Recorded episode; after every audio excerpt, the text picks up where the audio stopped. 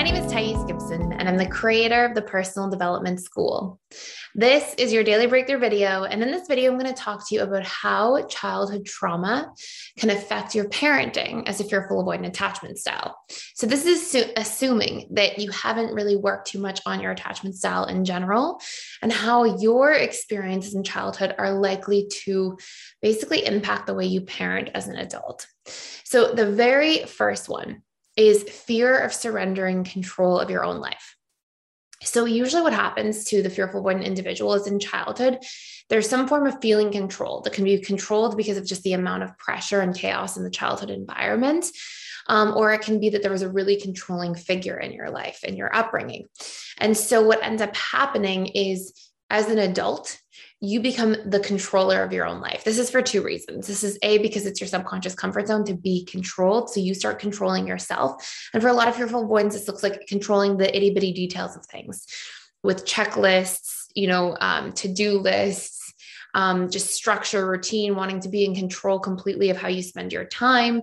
It can be your your exercise routine how you eat. It can be all different things in all the seven areas of life. Your relationship to money your your relationship to your own career all sorts of different things. And so the other major cause for this too is is beyond it being a subconscious comfort zone it's also a way of like trying to take your power back from those experiences in childhood by you being the one to control so nobody else can. And so what happens sometimes is it can create this sort of fear of um, a child coming into your life and disrupting your ability to have control over your own life. Um, and that's a whole very in depth topic we could go into. I'll save for maybe another video, but that's number one. Number two, um, some of that control can actually sort of spill out, and there is a chance that you might be a slightly controlling parent as well. Um, and so that's an important thing to just be mindful of, to have boundaries around. Usually it's not anything too severe or intense, but there can be a sort of tendency leaning towards that.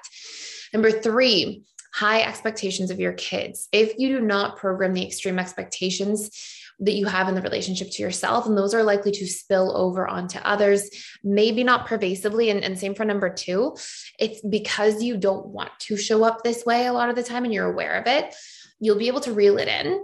But these will be things that are subconscious programs. At the moment you're on autopilot or not paying attention, you're likely to sort of lean in that direction. So these are things that you want to be able to reprogram subconsciously first. And that's a very beneficial thing. And by the way, if you want to do a deeper dive into reprogramming subconsciously, um, you can check out for free our course. Um, by clicking the link in the description box below, all about reprogramming the fearful avoidant attachment style.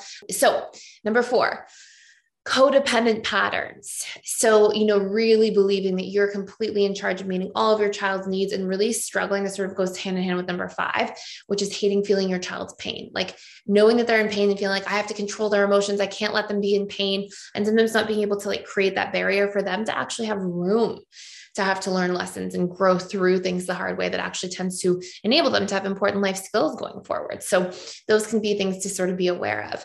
Number six, um, hyper overprotectiveness at times. Fearful avoidants tend to be quite protective of others and um, especially people they really love. And so sometimes you can be a very, very protective parent. And this is an important thing to note because that might be something really important in many ways, but obviously in extremes, things can become toxic and it can feel like um, you know, there's there's too much of something, or sometimes we can enable people not to have to learn to protect themselves in certain ways and set their own boundaries and things like that.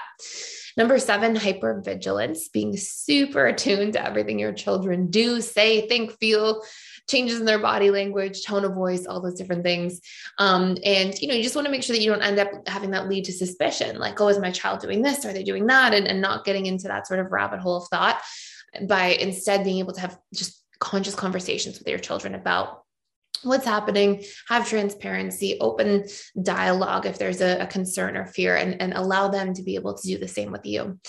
Number eight, disrespecting children's boundaries by accident.